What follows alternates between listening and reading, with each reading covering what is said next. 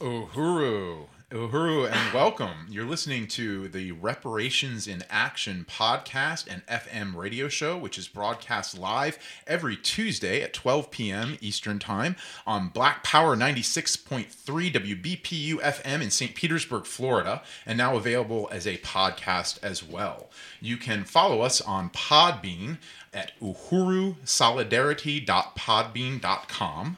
Reparations in Action is the weekly program of the Uhuru Solidarity Movement, the organization of white people working under the leadership of the African People's Socialist Party, organizing in the white community to build the movement for reparations to African people. I want to welcome everyone back to the program. Thank you for tuning in. I'm your co host, Jamie Simpson, and I'm very honored uh, to introduce with me here in the studio is my co host, Jesse Neville, chair of the Uhuru Solidarity Movement. Hey, Uhuru, James. Good to be here. Good to be here with you again, Jesse. And we're also honored to uh, introduce our other co host, chairwoman of the African People Solidarity Committee, Penny Hess.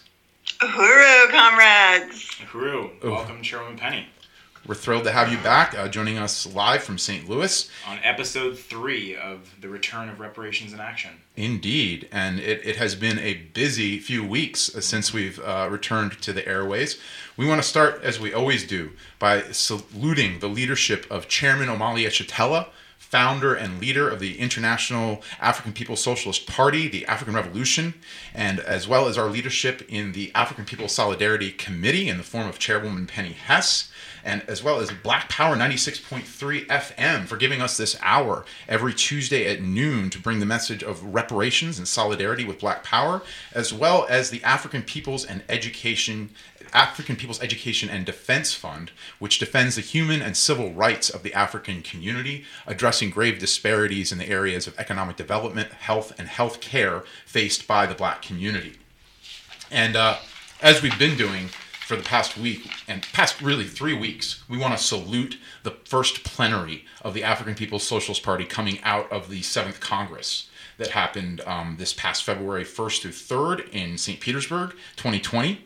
And we want to make it clear that when we speak here, we are aware we are white people in a, on a black uh, community radio station specifically addressing white people that might be listening to Black Power 96, white people that might be watching on Facebook, white people listening uh, on podcast, to let you know that there is a role for you in this movement. You can become part of the African liberation struggle within the white community if you unite with reparations to African people as a revolutionary demand. And this is something that we do under the leadership of the African People's Socialist Party.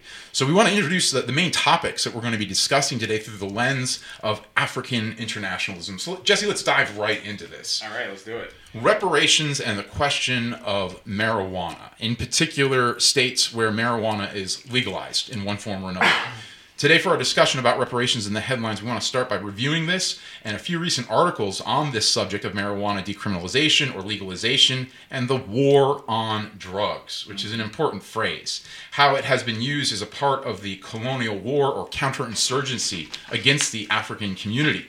The issue is starting to come up a lot, including in the presidential elections. Mayor Pete Buttigieg, a Democratic presidential candidate from South uh, Bend, Indiana, was questioned by a moderator during the debate in New Hampshire on Monday night about the increase in arrests of African people, specifically for marijuana possession, that took place in South Bend during the time that Buttigieg was mayor. Uhuru.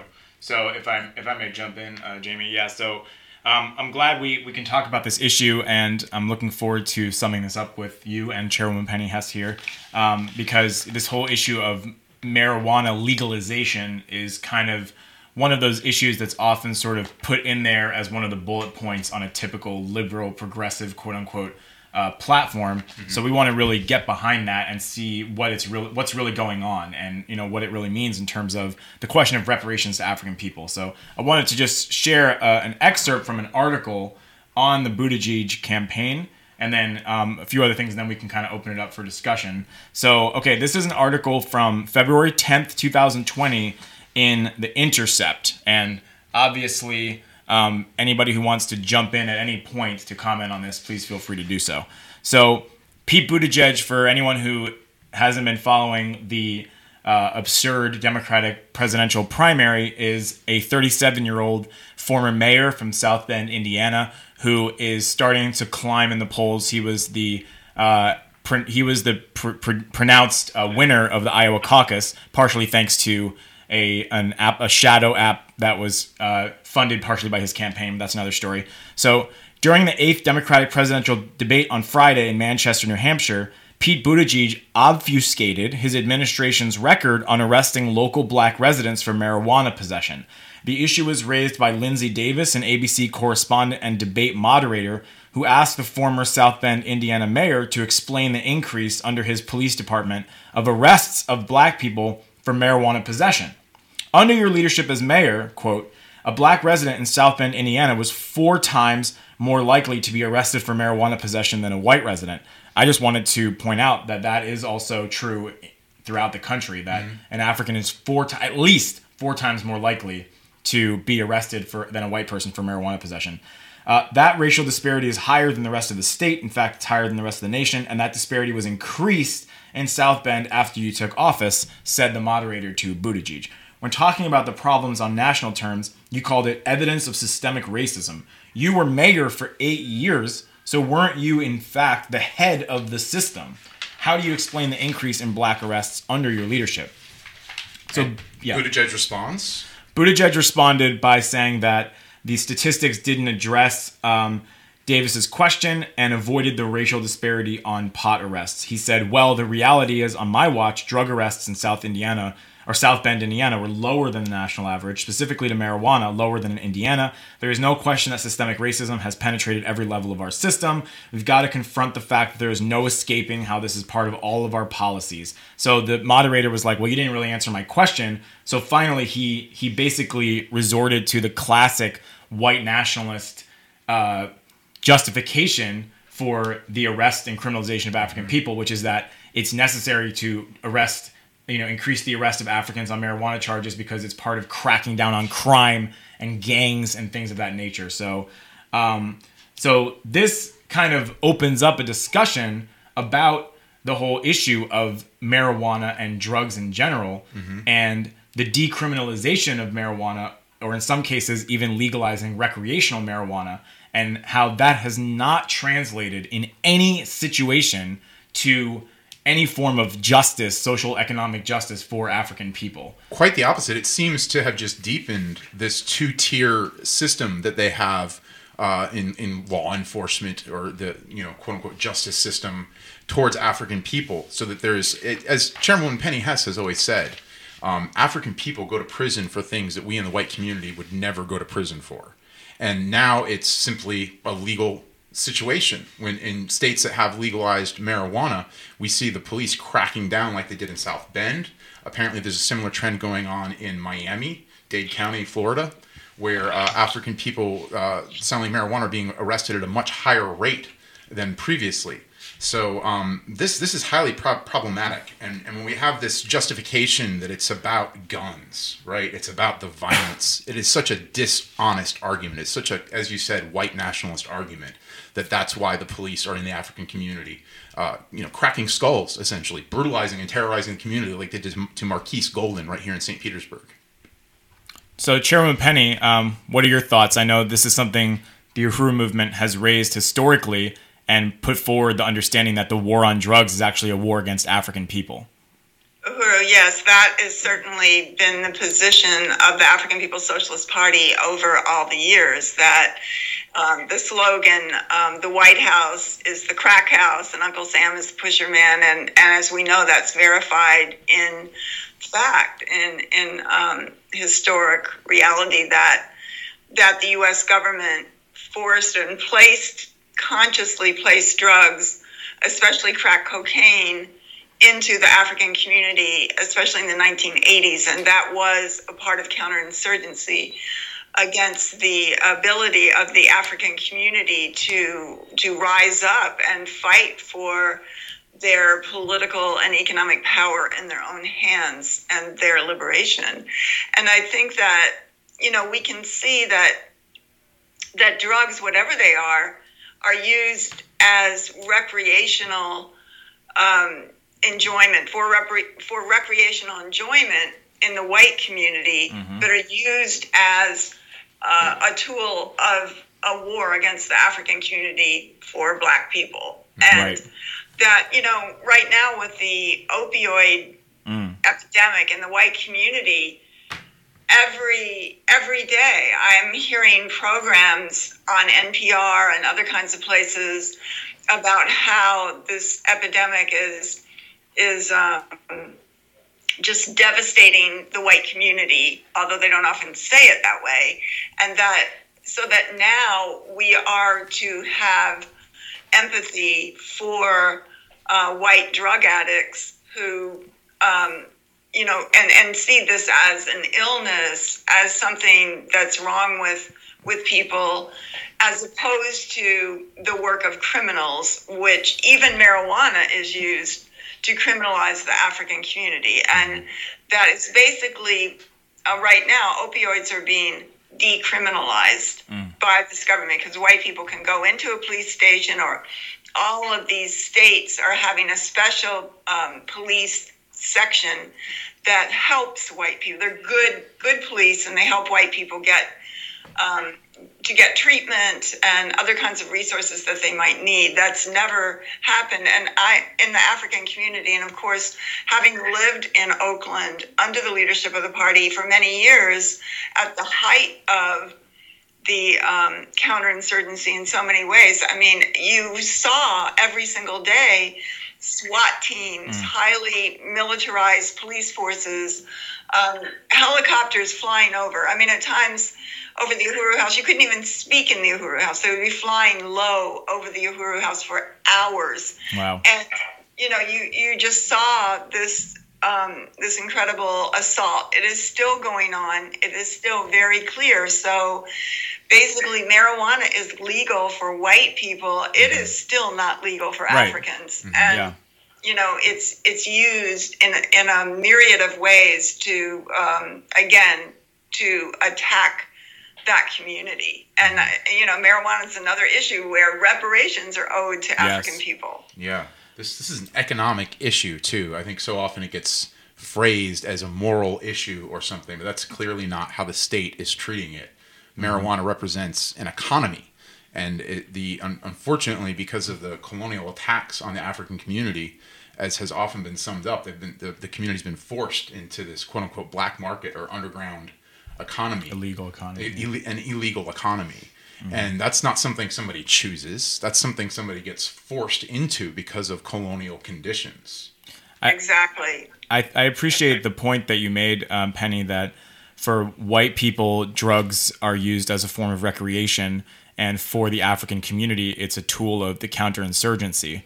And you know, just the point that Chairman Omali Yeshitela and the Uhuru movement has been exposing for years, um, you know, specifically addressing the way that the U.S. government and the CIA has been involved in trafficking drugs into the United States, and it's something that you know happened around the world as well in terms of the the uh, so-called Golden Triangle, and you know the even going back to the Opium Wars and things like that. Right. Um, but that you know Chairman Omali Yeshitela had given speeches at San Jose University um, exposing the role of the CIA in the the so-called Iran Contra scandal, where they were trafficking cocaine into the United States, into African communities, turning it into crack, and using that as a way to salt the earth and as a form of of uh, chemical and biological warfare against African people. And you know, it was shortly after that that Gary Webb, who was a writer in San Jose for the San, San Jose Mercury News, I believe was the name of it, Yeah. um, who published a series of articles that basically corroborated so much of what Chairman Omali had said. Yet, you know, Gary Webb claimed that he heard that somewhere, but he couldn't remember where he heard it.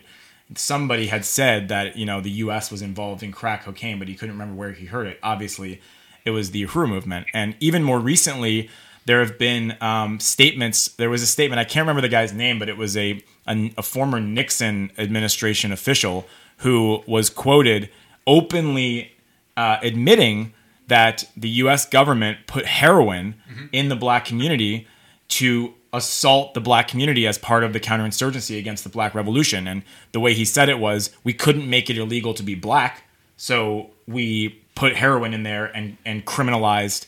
Uh, you know the behavior uh, of, of African people, and you know criminalized the life, the very existence of African people. So um, he admitted that, and I mean, even without admitting that, it's so obvious and so clear, um, and it's something that I totally unite is just another part of the case for reparations.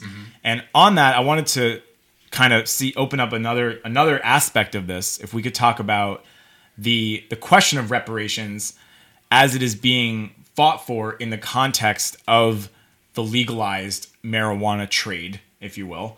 Um, for example, there was an article in the Guardian um, about the marijuana industry in Los Angeles. And Jamie, maybe you want to speak a little bit about that. Well, my understanding is that in um, in California, marijuana is not just decrim- decriminalized, but that it's legal. It's uh, it's legal for recreational use. It's legal for medical use, and that there was an expectation that there would be some kind of compensation for the African community through this. Okay, so there, there was an article in the Guardian that says a Los An- in uh, February third of this year that says a Los Angeles government program set up to provide cannabis licenses to people harmed by the war on drugs has been play has been plagued by delays, scandal, and bureaucratic blunders, costing some intended beneficiaries hundreds of thousands of dollars in losses. Black entrepreneurs and activists across Los Angeles told The Guardian that the city's embattled quote, social equity program has left aspiring business owners on an indefinitely on an indefinite waiting list, causing potentially irreparable damage to their families, finances, and preventing them from opening marijuana shops they have been planning for years. Fewer than 20 of the 100 businesses on track to receive a license through the program appear to be black owned, according to estimates from advocates who say the community most disproportionately targeted by marijuana arrests is again facing discrimination. And even some of those applicants now face precarious futures. Meanwhile, the existing LA industry is thriving, with many white business owners at the helm. So pretty clear cut there, and I think that one point that seems pretty obvious to me from from reading about news like that is that there's n- absolutely nothing automatically progressive about legalizing marijuana, mm-hmm. and it doesn't. Not only does it not translate into a release of African prisoners, like that's not part of the demand. The call for legalization of marijuana does not mean that African people who have been unjustly incarcerated on marijuana charges would be released. But not only that, it doesn't translate into any econ- genuine economic development for the African community. It's mm-hmm. it's it's still a colonial economy, whether it's an illegal colonial economy or a legal colonial economy. It's it's just another cash crop in parasitic capitalism. Mm-hmm. and it se- seems to function to protect the white user, right? To protect the white consumer of cannabis, um, while African people continue to languish. And so often we see things that may be in our short-term interests in the white community as progressive, when in fact they're just another part of. As I understand this, this looks to be just another facet of gentrification. When you have a, a two-tiered legal system coming in for a controlled substance that was one, once part of an illegal economy that African people relied on, that seems like part and parcel of the entire plan to remove African people from where they are. This seems like part of the war. I mean, it, and it, which just brings us back to what they have always called this, right? Since Nancy Reagan, the war on drugs. True. So let's let's have let's really open this up with a, a roundtable discussion on on the effects of this for the African community and what stance we should take as white people. There there was an, another article that recently talked about a city councilwoman in Evanston, Illinois, who got a reparations bill passed out by the city council to form a reparations committee that would oversee a process by which tax revenue from marijuana sales are allocated towards reparations projects for the black community. This sounds very familiar. The reparations on the municipal level influenced in large part the model created by the African People's Socialist Party and director Akile's campaign for city council. So let's talk about this. Let's talk about the African People's Socialist Party's vanguard status in, in setting the standard for electoral politics and revolutionary candidates. Uhuru. Uhuru. Chairwoman Penny, anything you wanted to chime in on that? I mean, I, I think it's really clear that, you know, this is, of course, I think it was an interesting proposition, first of all, and apparently it is happening, right? Yeah. I haven't I haven't really followed up on reading They're, about it. they're forming a committee now, a reparations committee in Evanston through city council.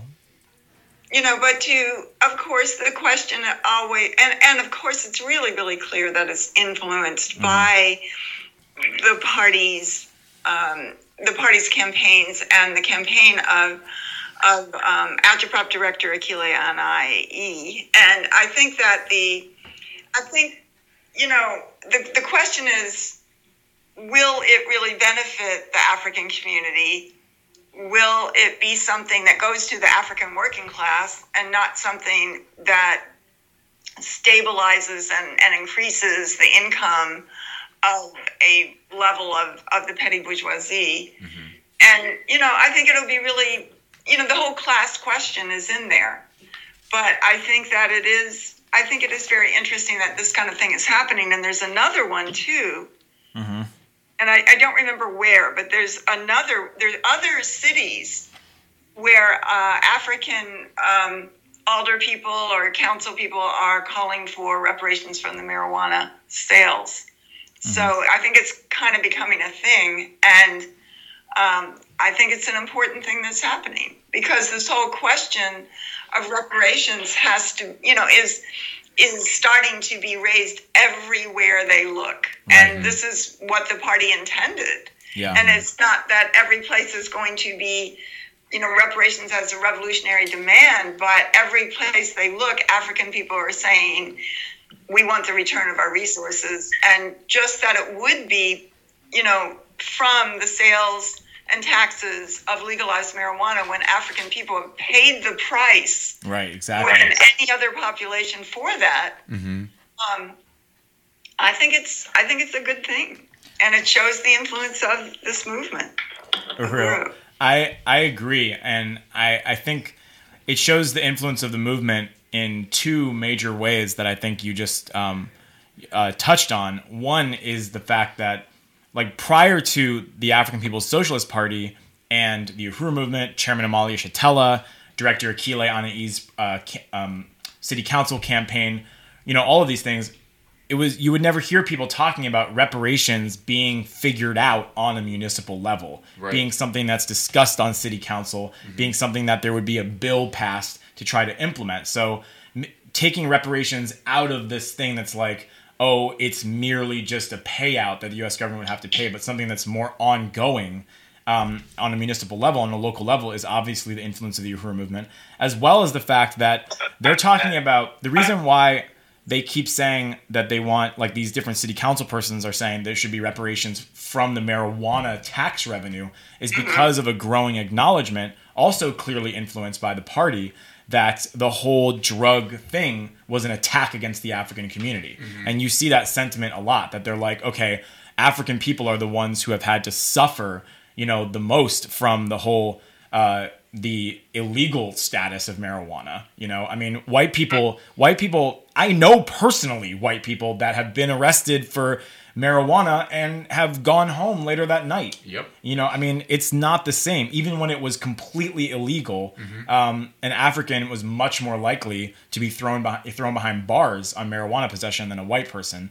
And as as this movement has always pointed out, drug you know white people are the biggest drug users and sellers in this country by far, and not just in terms of numbers, but percentage wise, by far are the so you know African people have been the ones to have to bear the brunt and pay the price, as you said, Penny. So I think the way that the Uhuru movement has always said reparations is not just for slavery, for chattel slavery. Reparations is for the ongoing oppression of African people that has continued up until five minutes ago. Um, I think that influence is seen in the fact that the reparations that's being called for is for the ongoing oppression and criminalization of African people, including through the so called war on drugs. Right. It seems to be a recognition that that, that the prisons are packed with African people, and that they can't uh, simply decriminalize what they've been using as a pretense to throw African people in these dungeons, in these concentration camps that we call prisons, without giving uh, some kind of at least lip service or program of uh, compensation for colonialism, whether they're calling it that or not. Um, so I don't know to what extent this is going to actually address the colonial conditions, but I, I unite with what's been being put out that the more people are connecting reparations to any issue, the more they're starting to get to the, the heart of the question. And I, I do think it's interesting that it was uh, direct Aretha Akile Canyon or Director Akile Anai of the African People's Socialist Party whose campaign demanded reparations that would come from the police department, from mm-hmm. the colonial police that have been terrorizing the African community. Uh, who built this or are planning on building this huge new complex across the street from their old oh it's uh, built. it's built now. Yeah. So um, you know that happened. The uh, the state sort of uh, at least on the cover won that one. Mm-hmm. and they have their new police station.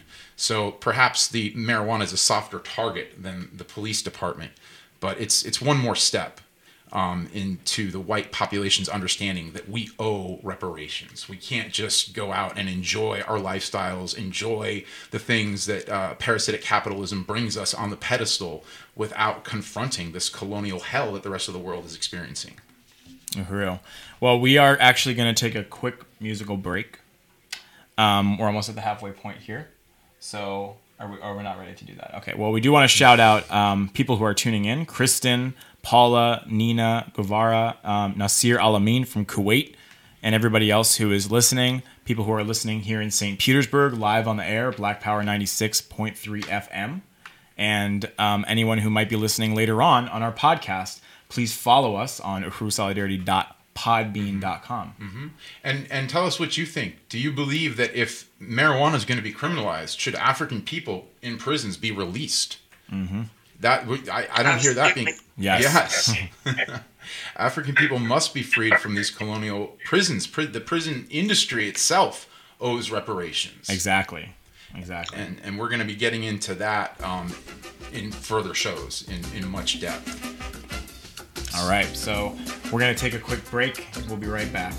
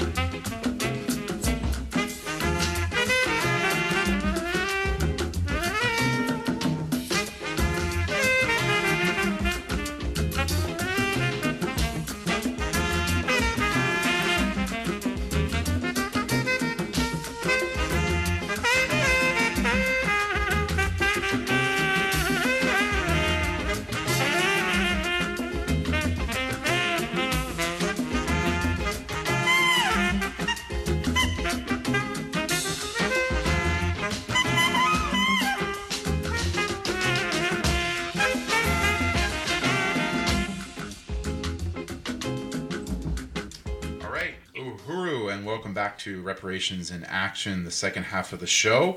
Uh, and for anyone who's just tuned in, this is the official show of the Uhuru Solidarity Movement and the African People Solidarity Committee, organizations of mostly white people working for reparations and solidarity with the African uh, community struggle for liberation under the leadership of the African working class led Uhuru Movement.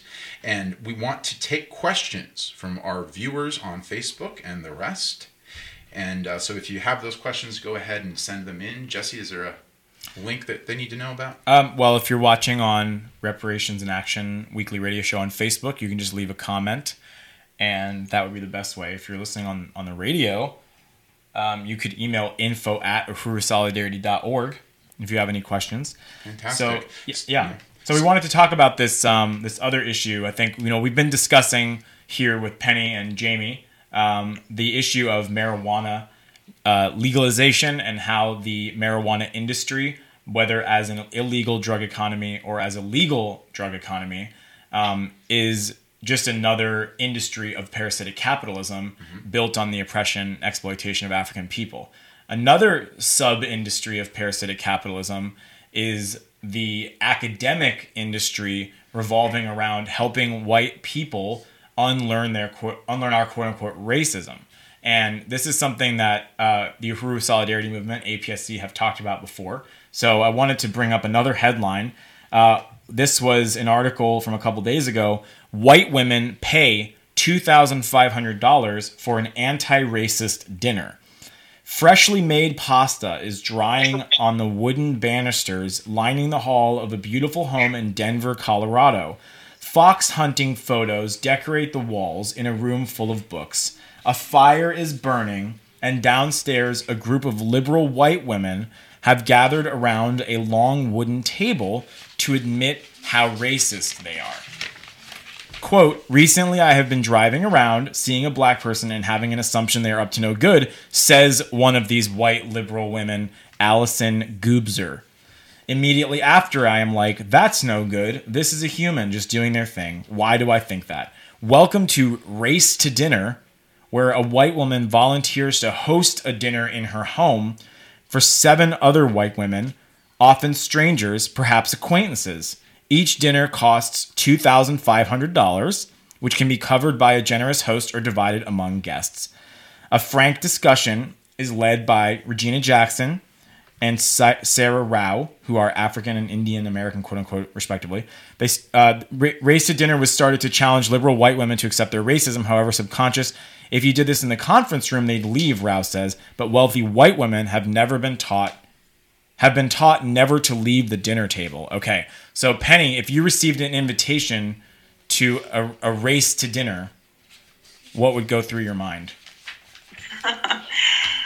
that obviously that it's a, it's about the question is about colonialism and you know how ridiculous to spend twenty five hundred dollars unless uh, per person unless it was actually going to uh, as reparations to projects like the Black Power Blueprint. Mm-hmm. Uh, that you know this is about a comfortable dinner, mm-hmm. examining the thoughts of white women, and when everybody leaves that table, African people are still going to be gunned down, mm-hmm. locked up in mass imprisonment, um, impoverished uh, every every other possible you know uh, condition that African people face, not one thing will have changed, and that um, it's really clear that the conditions of African people are conditions of colonialism, just like any oppressed and colonized people person anywhere in the world. Mm. Um, so you know it cha- it's ridiculous, but um, I was trying to think how we could do a fundraiser like that and had charge twenty five hundred dollars per person, yeah. and have it go to the Black Power Blueprint. If we had ten people, that would be twenty five thousand dollars. So, I know reparations dinner. Yeah, let's have a reparations dinner, and like we can really go into the fact that well, we can't guarantee that we can change your thoughts, but we can put your actions and your resources into the hands of the African liberation movement and the African working class that is concretely changing the world.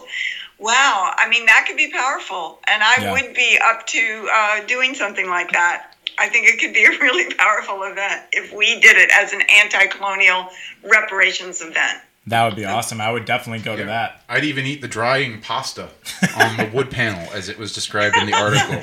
I know, in our fox hunting pictures. I don't know if we can come up with all that, but Fire um, crackling no. in the background. I guess it'd be a different state than the one we're in. Uh, you know, it's it's so disturbing hearing about these uh, events where the entire focus is on the ideas inside white people's heads. Yeah. And and I noticed there's this what the conclusion is is how they can get the white women to challenge and then accept their racism. So Just accept it. Just accept Be it, racist. right? It's it's so blatantly just a salve for Yeah. their conscience. It doesn't do anything material, like Chairwoman Penny was saying, for the African community, and that's what I Mm-hmm. really appreciate about the approach of the African People's Socialist Party. Mm-hmm. Uh, like the, the, the chairman kept saying, "Don't judge us on what we say; judge us by what we do." It, it creates a kind of organization that puts institutions on the ground that solves problems materially, and um, you can just see that throughout the history of the organization. I mean, just to to say more on this article, you know, it says it seems unlikely that anyone would voluntarily go to a dinner party in which they'd ask be asked by one what what was a racist thing you did recently by two women of color before appetizers are served. But Jackson and Rao have hardly been able to take a break since they started these dinners in the spring of 2019. So far, 15 dinners have been held in cities across the U.S. The women who the women who sign up for these dinners are not who most would see as quote racist. They are well read and well meaning. What? They are mostly Democrats. Some have adopted black children.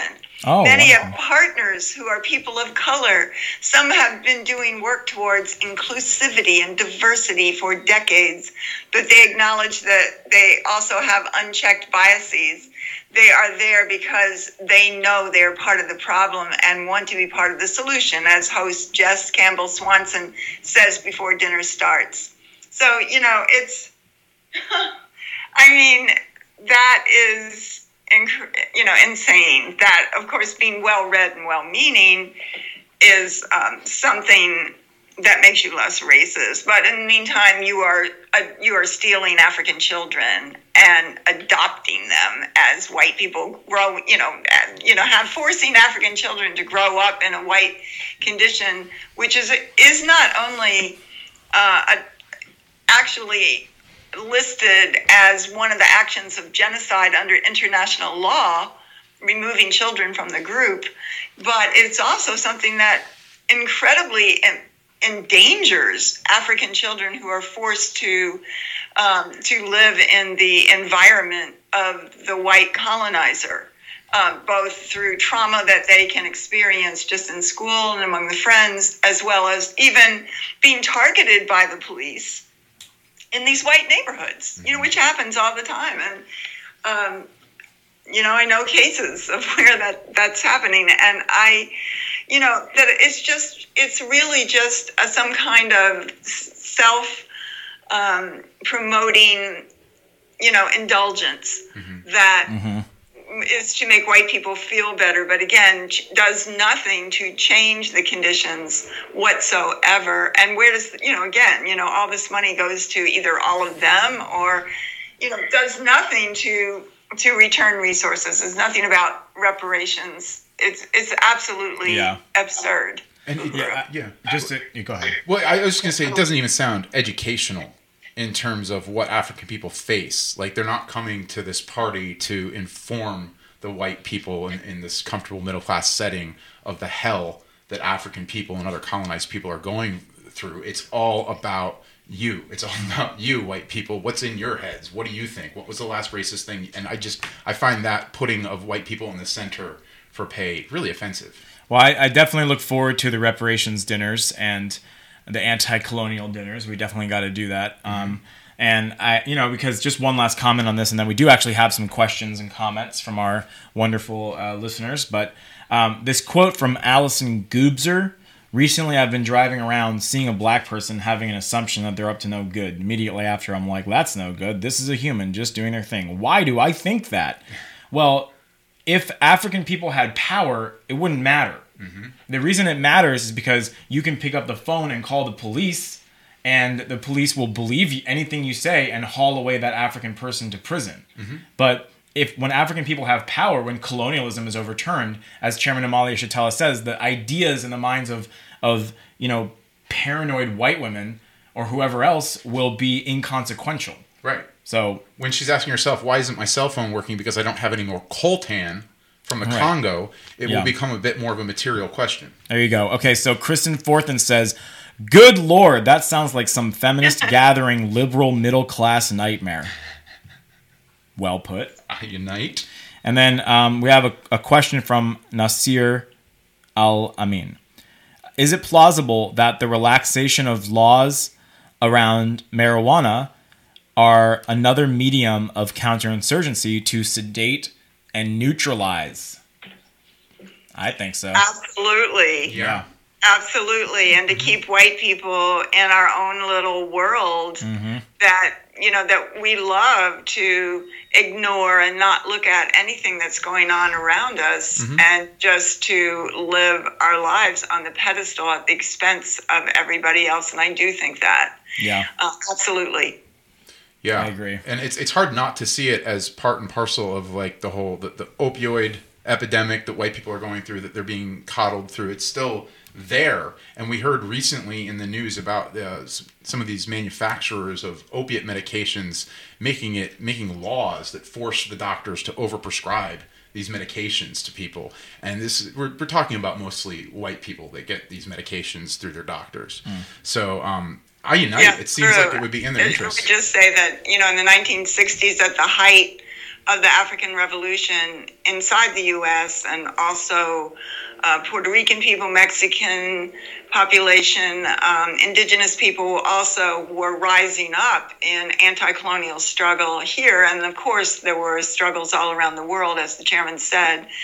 Revolution was the main trend in the world, and and at the height of that, and I think it was about 1966 or 68, there was the Woodstock Festival, mm-hmm. where all these really literally millions of, of white people went out to the country and just went into this orgy of LSD and marijuana and dancing naked and, you know, just this craziness. And even my father back then, who was not progressive in any, any way, said the government did that. it's so right, you know, Yeah. that that was something to diffuse white support for, um, you know, white solidarity with the African liberation movement and with the uh, victory for Vietnamese people. You know, it was to take white people out of that, and I think that's that's really that's really clear. Yeah, I mean, for example, the Weather Underground, who which was like you know a white left uh, opportunist organization at that time that proclaimed to be in solidarity with the Black Revolution, um, f- broke Timothy Leary out of prison.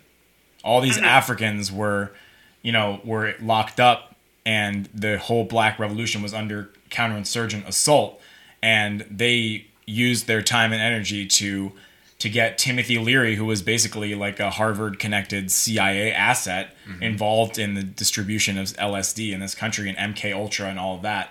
Uh, they they you know lib- got him out of prison and sent him to Algeria where he made Eldridge Cleaver and the Black Panther Party there very uncomfortable. Um, so yeah, I think it's pretty obvious that that the whole the whole so-called flower power, etc., was was part of the whole counterinsurgency against Black Power Yeah. in the 1960s. Yeah. It- and I, just just to reiterate that, I think that's really important because it was called Operation Chaos, which was actually the CIA counterinsurgent attack on the African liberation movement, not just COINTELPRO, which was led by the FBI, and that, and also as part of Chaos was Operation Chaos was the um, the I'm sorry, what was it called? Oh, the the MK Ultra, MK the MK Ultra. Ultra for mind control, literally for mind control. And there's Yeah. some really interesting books about it, Poisoner in Chief, and Yep. and the book Chaos, that you know that lay that out and and really show that. But um, you know that was that was clearly a part of it to um, to use drugs as as part of the counterinsurgent attack. I mean, all every level of it is, is really clear. And Timothy Leary was literally a CIA agent. He Yeah. worked for, um, you know, for the CIA in the mind control and the MK Ultra program. That's not a conspiracy theory. That's what happened. Yeah. And um, from there, you know, all kinds of professors and academics got involved, and then it, you know, came down to the street level for white people, and a lot at the Woodstock. Uh, I think it was something that really introduced LSD into sort of a mass way into the white population. And we think about the iconic moments of the Woodstock concert. I, I believe one of them is, uh, you know, a white hippie openly smoking a marijuana joint in front of a cop, and the cop not caring. And like that was that seemed to be the general thrust of the entire concert politically was hey we can just chill out. It's okay. We're not going to rebel against the police the colonial police anymore. And there was even a moment when um, abby hoffman right got on stage and as, as white left as abby hoffman was attempted to politicize it in some way and winds up getting attacked if i'm not mistaken by pete townshend of the who so the, the entire uh, feeling that you get if you watch any of these documentaries from the crowd is they're just they're ready to abandon any form of political resistance. They are all about just pleasure in the moment, hedonism, and letting it all hang out. And that was clearly encouraged by the U.S. government and the counterinsurgency. Definitely. Very convenient. Uh, if, if, if they wanted to, they easily could have had police there, you know, cracking skulls as they would have done had it not been a bunch of white people and a, and a planned event. So um, I'm, I'm getting the impression that, that, that we're agreeing. Yeah, we, the, an- the answer is definitely a resounding yes to the question from uh, Nazir Alamin. Thank you for that great question. So, yeah, just want to encourage anybody else who's watching, send us your questions. We will address them. Um, Chairwoman Penny Hess is for the African People Solidarity Committee is on with us. So please send in your questions. Yes. Well, actually, Nasir Alamin has a couple of other questions. One of them is there a difference between capitalism and parasitic capitalism? Oh, I don't see And- those. You know, if we study Chairman Omali Yeshitela and adopt African internationalism and the science of it, the answer to that is is no. There is not just a benign capitalism. There's nothing like that. Uh, that capitalism, as the chairman proves, and and it is just so brilliant and so clear as he proves, capitalism was born on the assault on Africa that began as early as 1415 and followed rapidly by the um, the genocide of the indigenous people, the taking of the the Caribbean and North America, South America, the Philippines. When was you know Magellan was sent out to the Philippines? From when when was that? About 15 something. Of course, the Filipino people killed him Yep. in resistance in a really powerful way. Um, you know, the the um, just the colonization of, of the Arab world, of the um, Asians, you know, China, India. This is what transformed Europe from feudalism to capitalism. This is what did it. There's not another non parasitic capitalism. Capitalism requires this, requires being born. It's in its DNA that it is born from the from genocide, from you know, from murder, from rape, from plunder, from theft, from occupation, enslavement, um, destruction of people's civilizations, and you know, all of the most despicable things, as the chairman says, that, that human beings can do to other human beings. And there's no way that you can you can change that unless you are sitting from, on the vantage point of white people on the pedestal and, and have the ability not to see um, what capitalism really is. But this is is the truth about it. There is no benign capitalism. Cap- Europe became capitalist on as a result of its assault and enslavement of African people, indigenous people, and oppressed and colonized peoples around the world. And that's that's scientific. I mean, I, I feel that the chairman shows that absolutely. Um, that it, it really you can't. How can somebody um, deny that? I mean, because Right, it's yeah. history. It's a recorded historical fact that Europe went from feudalism to capitalism in this process. And everything, and while the white left and the opportunists of all stripes want to ignore that, um, you know, even things like climate change is used, um, they use the date of 1750, the um, beginning of the Industrial Revolution, to gauge when this destruction of the environment you know really began when this when the carbon carbon dioxide the co2 emissions really began in earnest and when the climate change began well that is the height of the colonial domination of the world. And that's what created the industrial revolution. I mean it's you know i just i just think it, it is so clear and that's why it has to be destroyed and it has to be destroyed through the leadership of the african working class and the and all of the colonial colonized peoples who make up the pedestal upon which all white people as the colonizer nations sit. Mm-hmm. I, I just want to really uh, unite with what Chairwoman Penny just said and um, appreciate the question and the clarification that, you know, there is no difference, as you said, between capitalism and parasitic capitalism because capitalism is essentially parasitic. So when Chairman Omali Yeshitela says parasitic capitalism, he's not describing a kind of capitalism. Right. He's identifying the essence of capitalism. Mm-hmm. Unlike other instances where you see liberal critics of capitalism putting a modifier before the word capitalism in order to say, well, capitalism is is good in theory, but I'm against finance capital or I'm against monopoly capitalism. Crony capitalism. Cro- yeah, Bernie talks about crony capitalism. Mm-hmm. Even the Pope said he was against unfettered capitalism. Right. And, you know, so this is not another one of those where we're saying, well, this kind of capitalism is bad the chairman's actually he's distilling the essence of capitalism because there's a way that you can talk about capitalism mm-hmm. without getting to the actual heart of what capitalism is which is that it's a parasite mm-hmm. on the body of humanity it's it's built on colonialism and slavery and genocide and mm-hmm. if you don't talk about that you're not really talking about capitalism as what it really is right you know one of the clearest statements i've heard from chairman omali yeshitela on this question was when he said he, he critiqued Lenin's statement that imperialism is capitalism grown rotten ripe. Mm-hmm. Right? And he said, no, it's the other way around. Imperialism mm-hmm. didn't come out of capitalism. Capitalism was born from imperialism. Right. That's how a bunch of naked, impoverished, diseased white people rescue themselves.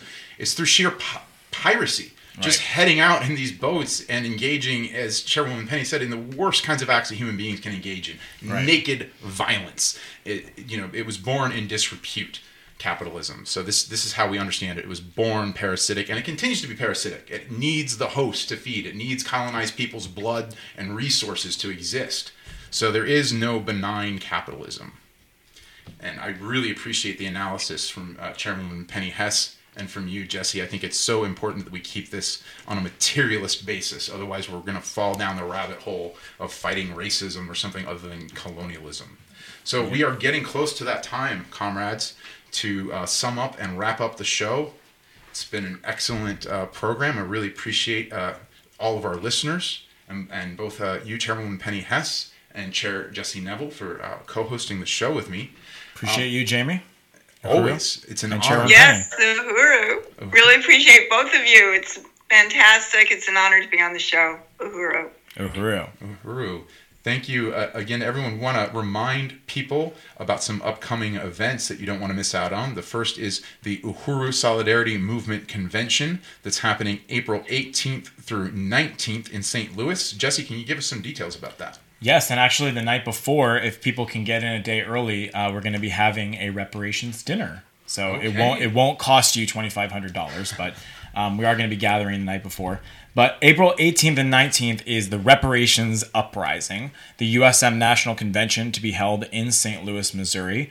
And Chairwoman Penny Hess will be speaking at that, along with our keynote speaker, Chairman Omali Yeshitela, founder and leader of the Uhuru Movement and it's going to be an incredible two-day conference that's going to go in much more into depth about what it means for us as white people to be under the leadership of the African Revolution, the African People's Socialist Party, and our particular responsibility to function as an extension of the African Revolution inside of white society, mm-hmm. building a mass movement for white reparations to African people, how that is an anti colonial practice, an anti capitalist practice, and the way to join the rest of humanity in building a new world without oppression, exploitation, and war. So that's the USM National Convention.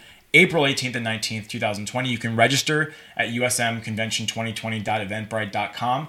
And we hope to see everybody there in St. Louis in the Uhuru House, the headquarters of the Black Power Blueprint. That's usmconvention2020.eventbrite.com. Did I get that right? Yes, and if that's too much for you to remember, you can just go to uhurusolidarity.org slash convention. Fantastic. And there is also the Reparations Study Group. Thursday nights, right here on, well, actually on a different Facebook page, Uhuru Solidarity Movement's Facebook and, and YouTube channel. Jackson Hollingsworth hosts a weekly study of the Burning Spear newspaper, 7 p.m. Eastern Standard Time. Fantastic. Did you give a, a link for that? Uh, Facebook.com slash Uhuru Solidarity and YouTube.com slash Uhuru Solidarity. And another critical study that happens every Sunday morning at 8 a.m. Eastern Standard Time is Omali Taught Me. This is a critical period where you can directly hear Chairman Omali Yeshitela summing up the pressing issues of the time, um, going through his most recent book, uh, Vanguard, as well as the political report to the recent plenary. And uh, Jesse, can you give some details on how people can connect with Omali Taught Me studies? It's on Chairman Omali Yeshitela's Facebook page and it's on the Burning Spear YouTube channel. I highly encourage you to subscribe and follow both of those. And it's an amazing study, as you mentioned, every single Sunday at 8 a.m. And he's uh, currently studying the political report that he wrote for the plenary. Critical stuff. Don't miss out on it. And tomorrow, tomorrow night, there's going to be a web show on the question of prisons. Yes, shut down colonial prisons, reparations now. Akile Anai, the director of Agitprop for the African People's Socialist Party, and Penny Hess, APSC chairwoman, will be speaking on the subject of the colonial prison industry and USM's campaign to bring down the prison economy and demand reparations from all who have profited from the mass incarceration of African people. And they are many. 7 p.m. tomorrow night on also on facebook.com slash uhuru solidarity and youtube.com slash uhuru solidarity So I, I want to thank Chairwoman Penny Hess. I want to thank you, Jesse Neville, my co-hosts. I want to thank our outstanding engineer, Amanda Carlozzi. I want to remind everyone to tune in next week for Reparations in Action at 12 noon or here on uhurusolidarity.podbean.com and encourage all of you out there who want to be part of this. You can join the Uhuru Solidarity movement by going to uhurusolidarity.org forward slash join. That's uhurusolidarity.org slash join. Thanks for tuning in. This has been Reparations in Action. We'll talk to you next week. uhuru Uhuru. Uhuru. Betty a tonty, hey. Now fine it fine when woman they hold him breast. When she dey run, not be say the breast go fall for ground. Not to say the breast will fall for ground. Not be say the breast go fall for ground. Ground. Dídá ló dá lóbìnrin fi ń dán yan mú. Tó bá ń sáré, kò ń ṣe pé tòró máa jábọ́. Kò ṣe pé tòró máa jábọ́. Kò ń ṣe pé tòró máa jábọ́ o. Kò ṣe pé tòró máa jábọ́. Kò ń ṣe pé tòró máa jábọ́ o. Kò ṣe pé tòró máa jábọ́. Na respect, I respect, where I know